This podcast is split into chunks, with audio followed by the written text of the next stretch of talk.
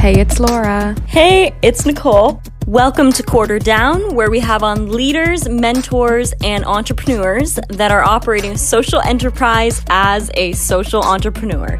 They are building out innovative solutions to social, cultural, or environmental issues.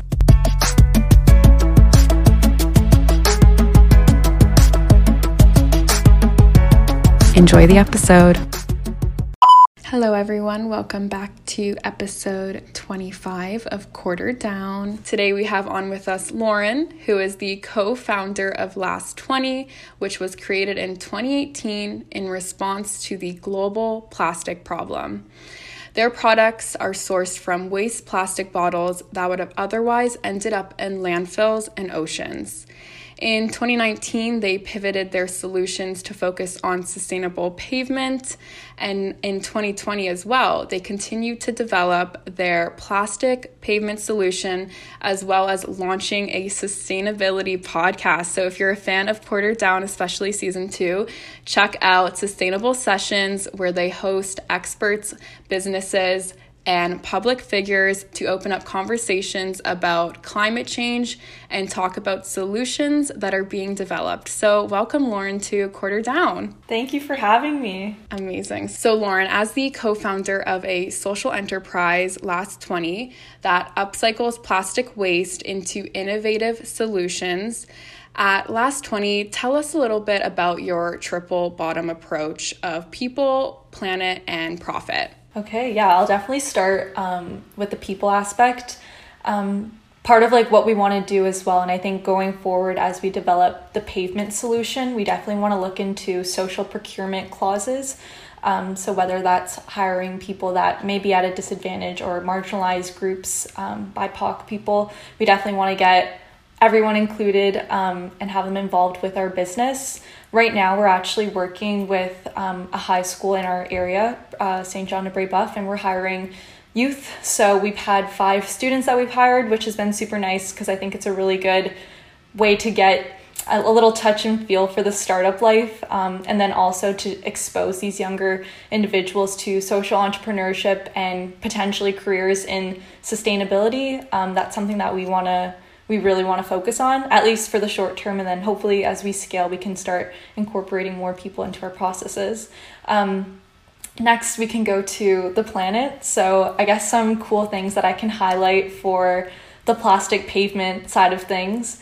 Um, so, with plastic pavement, um, it actually improves the strength, binding property, and wear resistance of roads, um, which ultimately increases their overall durability and longevity as well. We're upcycling tons of um, plastic waste. We primarily focus on low density polyethylene, so that stands the the name for that is LDPE, and that's number four plastic, um, which are like film plastics.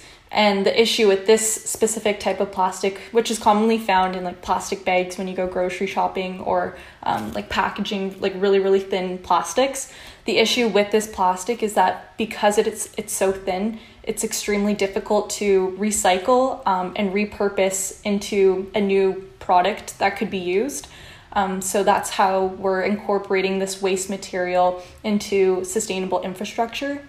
And another cool thing too is that because plastic pavement um, like incorporates plastic, it, it makes the asphalt more porous, which means that it can help absorb sound vibrations, and this can result in quieter roads. So yeah, there's just a lot of cool different points that um, I find with plastic pavement that we we hit with our solution. Um, so that's kind of like the environmental aspect of it, and then in terms of profits, um, because this solution is very much in its infancy. Um, we actually got the idea from from India. They've been using this type of technology for like the last ten years or so, but it's not very. People don't put the mental link in the in the construction industry to incorporate plastic into the asphalt. Like most most of these bigger companies are already working on the projects that they have to do.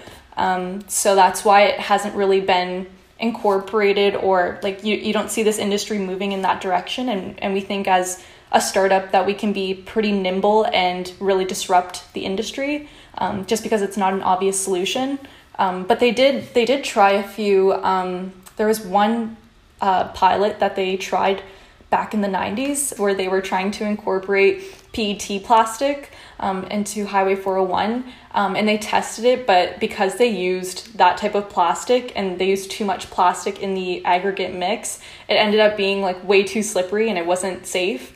Um, so they kind of just like stopped research researching plastic and pavement for for a really long time. Um, but also going back to to the India point, their their plastic waste crisis is significantly worse than ours here in Canada. So it's actually been mandated to use plastic, and their processes are a lot less regulated compared to Canadian industries. Um, so that's also a reason why I think the industry is so slow to incorporate new technology. And then that's kind of like our our role. We're we're like pushing this technology to get um, the industry, you know, to start using it. And really, like a long term goal for us is to be part of, um, you know, government contracts in the specs because we want to be experts leading this the space. So yeah, it's kind of hard to talk about the profits right now just because it's so early. Um, and we are doing a pilot project so that um, maybe we can get into that a, a little uh, later on. I can give some more details on that. But um, yeah, it's it's supposed to be a more cost effective solution as you scale these different projects, um, simply because the crude oil that's typically used in pavement is a lot more expensive than the plastic waste that's already sitting in our landfills and it's there ready to be used. Um, which is pretty ironic. It's either gonna like sit there in our landfills, or we can, you know, make it a productive material and create the sustainable infrastructure. So that's that's what we aim to do at Last Twenty. Wow, amazing. Well, Lauren, you seem so passionate and so knowledgeable about the impacts that you and your company will have on the environment. So that's amazing to see. Um, first and foremost, I think we're all a little intrigued. Where did the name Last 20 come from? Um, this is so funny because so my my brother and I were were co-founders um, and I we started this company. We went through this um, the Vaughan Summer Company program. They do um, you can like start your own business. It's mainly for high school students and and university students. Um, so I did that. I started it in the summer of 2018. This was like our original original idea. Where we we don't really do um, that before. Um, but my brother kind of came up with the name, so it wasn't necessarily me. But once we finally got incorporated into um, in 2020 it was like last 20 2020 um, but we, we did have like a little saying it was like um, when will we upcycle our last you know 10 tons of low density polyethylene? So that was kind of our saying but now um, it's pretty much just upcycling into innovative solutions. So we're trying to continuously find like new ways that we can put plastic into things so yeah. Cool. Well, that's a good little backstory. Yeah. I'm not sure if it was the um, right story you wanted here. We definitely got to work on that a little bit more, but. No, that's okay. You make your pivots, business changes, so yeah. exactly. Um, so anyway, take us through the process of st- sustainable pavement from starting Last 20 Apparel as a sustainable clothing brand. How was this switch? Yeah, so when we started, and it's it's really crazy when, when we started we we were copying i don't know if you guys know the the brand tentree um, for every shirt or any product that they sell they plant 10 trees. Um, so when we were doing our research pretty much on these social enterprises which there wasn't a lot at the time in like 20, 2018 when we were doing research tentree was one of those companies that was booming. Um, so we thought it would be interesting to replicate that business model because it was so successful. Um, so we were selling shirts and for every shirt that we sold we were collecting and properly recycling 20 plastic water bottles. So that was like the og one and then yeah, we, we were finding it was difficult to show the impact in the metrics just because it's really hard to keep track of all of those different things and obviously like we want to be honest um, and we were working with um, gyms. We were we were collaborating with areas that we thought that there would be a lot of plastic because that's where we thought the biggest problem was with plastic pollution in general. And then we just yeah, we found it to be too difficult and people weren't resonating with that idea that we were trying to replicate that business model. So, from a consumer standpoint, there was that gap there. And then from an impact point, we realized that we weren't making as big of an impact that we thought we could make. Um, and our parents, my brother and I, um, they're in the construction industry and stuff. So, we were just kind of figuring out like what is the main issue that we need to solve with plastic pollution and I think just in general for people who are starting a business, especially a social enterprise, you really want to take the time to go through the problem and really understand it because as we were doing our research, we were finding a lot of the bottlenecks to be with recycling. And I'm sure you guys have heard the stat that like only 9% of plastic waste is recycled properly. It, it's so true to think like, why is that number so low? Um, and so now we're finding a new home for this waste material and creating a demand for it. Um, so that's kind of how we, we made all these different pivots. And then, like the research with India, we were like, oh, why is no one doing it here in Canada? Um, so yeah, that it was almost like a blue ocean opportunity. And there's so many things that made sense. Um, I told you guys like all the benefits and stuff, but there's just so much that made sense. So if we can do it, that's that's kind of what we want to be experts in. Amazing. So, you gave us a little sneak peek into one project you're currently working on, and I'd love to go into it into a bit more detail now. So, you have a trial pavement going on. So, where is this happening? How is it looking for you? How how long has it been going on so far? Has this been a few months, um, almost a year? Give us the details. Yeah, so we wanted to do a pilot project last summer, but because of COVID, it was just so difficult to meet with different people, and especially for us. Um, our main role is acting as an intermediary so we we bring together all the strategic partners so whether that um, that includes the engineer our asphalt supplier a contractor who would be laying out the actual asphalt and then we have our developers and the plastic supplier I know it's like there's a lot of moving pieces and stuff, but um, I will kind of show you how it all kind of connects um, connects now. So getting all of those partners, I would say, was probably like one of the biggest challenging things ever because we don't have a minimum viable product. And because it is pavement, we have to go through very vigorous testing to ensure that it meets the proper standards. Because the last thing you want is putting plastic pavement out on the road and something wrong happens. So we're, we're very much doing our due diligence um, in this whole process. So the so our main customers are going to be developers. So right now we're going to be working in the private sector just because it's a lot easier to get those contracts uh, rolling and stuff versus working with the government uh, initially. So we, we do plan on working with municipalities and the government. It's just we have to show that this product works and that it's good. Um, so the company that is doing the pilot is called Avitas, and they're located in Brantford.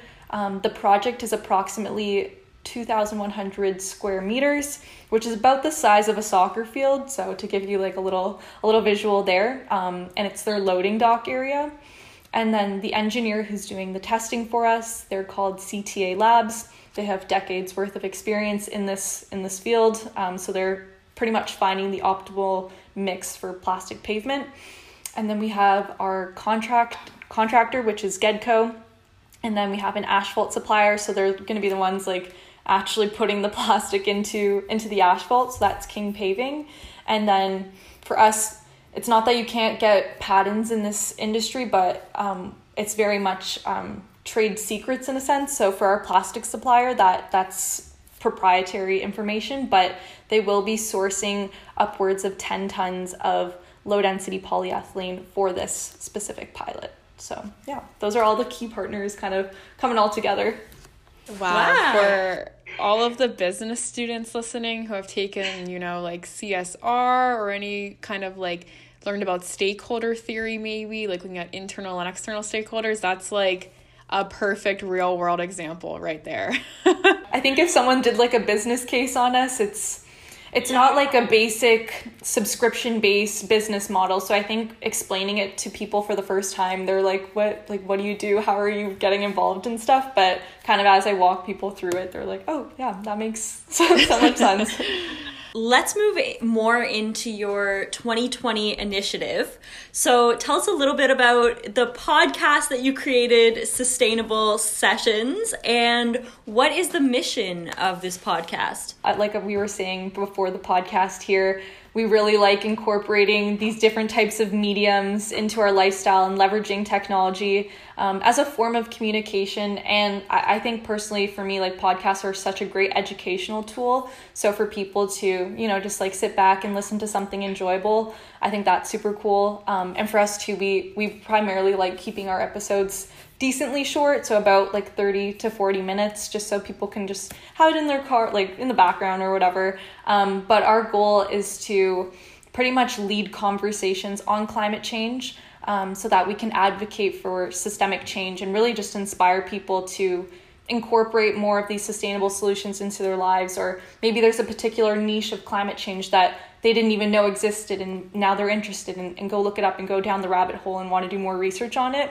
that's kind of the vision. Um, and we are taking it global. We've had our podcast listened in 27 different countries. So I thought that that was a pretty cool analytic. We I don't know if you guys have like Spotify, but like the Spotify Wrapped, I I got one for the podcast and I was like, "Oh, that's so crazy that so many different people like in Switzerland or just like all these different places. Like I would have never thought um, it would go that far. And another thing too is we we really leverage our our platform on social media. So we're we're huge on on TikTok uh, right now. So that's been a really organic way to push our content. So one cool thing that we like to do is but uh, kind of like break it down into bite-sized pieces of content because I find that's easier for people to consume. Um, so yeah, that's been kind of how we've been rolling it out, um, and we've had some really cool guests as well. Sorry, I'll just plug my plug myself right now. um, but Benjamin Von Wong, he's episode 25. Um, he's actually a sustainability artist. I don't know if you guys have seen um, like the mermaid that has like all the plastic water bottles. He does like really cool kind of fantasy art using plastic waste or waste pollution. Um, so definitely check him out. Um, and he also has a podcast too called Impact Everywhere. Um, so it's just like finding positive impact in unexpected places. But yeah. That is so cool. And since you're you're plugging your podcast, which please do, this is a community. I, I want to hear all about that. Um, where do you find all of these guests? Is it, you know, LinkedIn is a great forum I find for Nicole and myself. That's how I found you as well, Lauren. Um, are there other forums you find when you're looking for picking a podcast guest to come join you? Yeah, I think it's really interesting. And for any person that wants to start their own podcast, I think it depends on what type of industry or message or what, what whatever it is you're trying to share. Like I know for DECA, you can kind of hit a bunch of different avenues, especially using business and whatnot. So LinkedIn is a huge um, networking tool um, to talk to and find different people. For us, just because we had already a huge network from other grants that we've kind of been in and i'm not sure if you have heard of enactus but we're also part of the enactus or uh, i'm part of the enactus chapter but last 20 is one of our enterprises on there. Um, it's really you, you meet so many wonderful people and, and we target specifically social impact and social entrepreneurs and stuff. So yeah i've had my own like little network but interestingly enough um, on the last 20 team we we developed a podcast pipeline. Um, so some people would go try to find um, different people that we could reach out to. I would say the more difficult, not difficult guests to get um, were professors. Most people like talking about this stuff, so if you don't ask, you'll it'll the answer will always be no. But yeah, just send an email to whoever, and you'll you'll you'll never know. Oh, and another one too. Sorry to get um, Benjamin Von Wong because he was like he's like pretty he's like verified on Instagram and stuff. Okay. I, I actually um I met him in a clubhouse room. So if you're not on Clubhouse, that's like the like platform to definitely get on to like get any guests because you you'll you'll network perfectly there as well. Okay, that actually I have so much to ask about that. yeah, I'm happy to answer like any questions about that too. We want this podcast to be focused on your company, but it also is an educational outlet. Like you said, you yourself use podcasts for educational purposes. So, what has your clubhouse experience been like? Um, you just talked about one really positive example, so that's really awesome. But how, like, if you don't necessarily have to say a metric or anything like that but like have you seen like immense networking growth from from clubhouse specifically yeah um, and definitely tying this back into the startup um, sometimes i'll join rooms where there's investors and for me it'll be a good way to practice my pitch, just ensure that I'm perfecting the type of language that resonates with everyone. I think that was also another huge challenge with plastic pavement. It's kind of not the easiest thing to explain, but um, you did a really good job at the beginning, by the way, just kind of like saying all the, the main points there. But we actually met um, one other company in the States that does plastic pavement, and we we were like, oh my gosh, like you're probably like one of our few competitors in North America. Um, so it was really cool because we got on a Zoom call with him, and I would say that they're pretty much at the same level in terms of progress for this type of solution. Um, so it was really interesting to meet him um, and his team.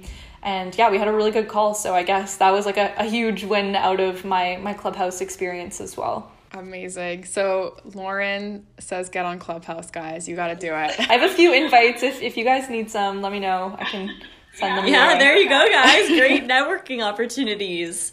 And to our listeners, if you're looking for another podcast to listen to, you can check out Sustainable Sessions to stay more informed about their environmental impact.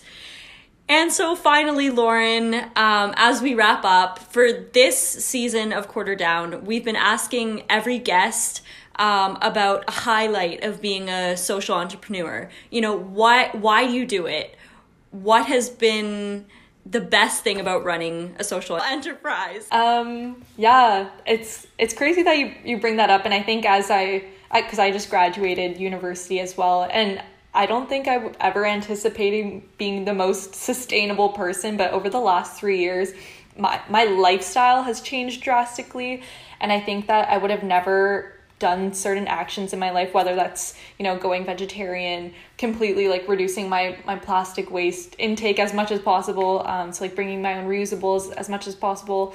Um, it, there's just been so many lifestyle changes that have happened for me, but and one of the biggest things that I like to advocate for is that we really do, we don't need like another fast fashion t shirt company. Like, if you're gonna start a business, there are 17 issues that need solving ASAP, and that's the 17 sustainable development goals. So I think if someone's interested in a particular niche, and the cool thing with those goals too is there's so many there's so many opportunities. You can't really look at our global climate crisis as a as a problem or a misery. You have to look at it as an opportunity because if we do solve these goals by 2030, it'll open up a 12 trillion dollar market of opportunities in so many industries and I believe it'll also employ over 300 million people. So there's incentive to do this and I think for social entrepreneurship I know everyone hates capitalism and stuff, but I think why can't we look at it like conscious capitalism, profit for purpose, um, you know, really changing the narrative and adding in more things that we want to see in the world. And yeah, you, you choose like how you view the world. So if you want it to be more positive, add more positivity to it. And that's my that's my like last little takeaway for um, social entrepreneurship and, and what I've learned through this experience. I like that profit for purpose. That's good tying it also into the whole conscious realm there as well lauren i feel like conscious consumerism has also been um, an up and coming trend as well which i'm sure a lot of your consumers or clients that you're working with would be kind of in that similar mindset. So Thank you so much today for coming on, Lauren. Um, I did notice online you're doing some hiring it looks like at Enactus. So you're hiring for an enterprise manager. So if anyone's you know looking for a way to support you apart from just being you know online and interacting with your brand um, is there any sort of you know person you're looking for to fill this? Um, are there any other positions that i may have missed? Um, but i just saw those on Enactus's site there yeah, I think we're always pretty open to having anyone join the team if this is something that you're intrigued by and wanting to learn more about. I think it's a really, really cool opportunity opportunity to learn. And then yeah same for us like the podcast pipeline and what we've been doing there. I think there's so many creative ways that you can take it. I even like how you guys did a whole separate season focusing on social entrepreneurs. Um, it's a creative outlet so i think that's how people need to look at business as well um, instead of being destructive and um, you know, consuming things that are not going to help you benefit as an individual, get involved with organizations and businesses, whether it's Last 20, I mean, you guys can join us, but um, get involved with something that you're like genuinely passionate about. Um, yeah, and like I said, with the, the global crisis, like pick a niche, like if you're interested in, in food waste or plastic pollution, just go learn about it and see if you can, like oftentimes when you do the research, you'll come across different solutions that you can, that you can, I don't know, figure out and try. Right. Right. Oh, thank you so much, Lauren.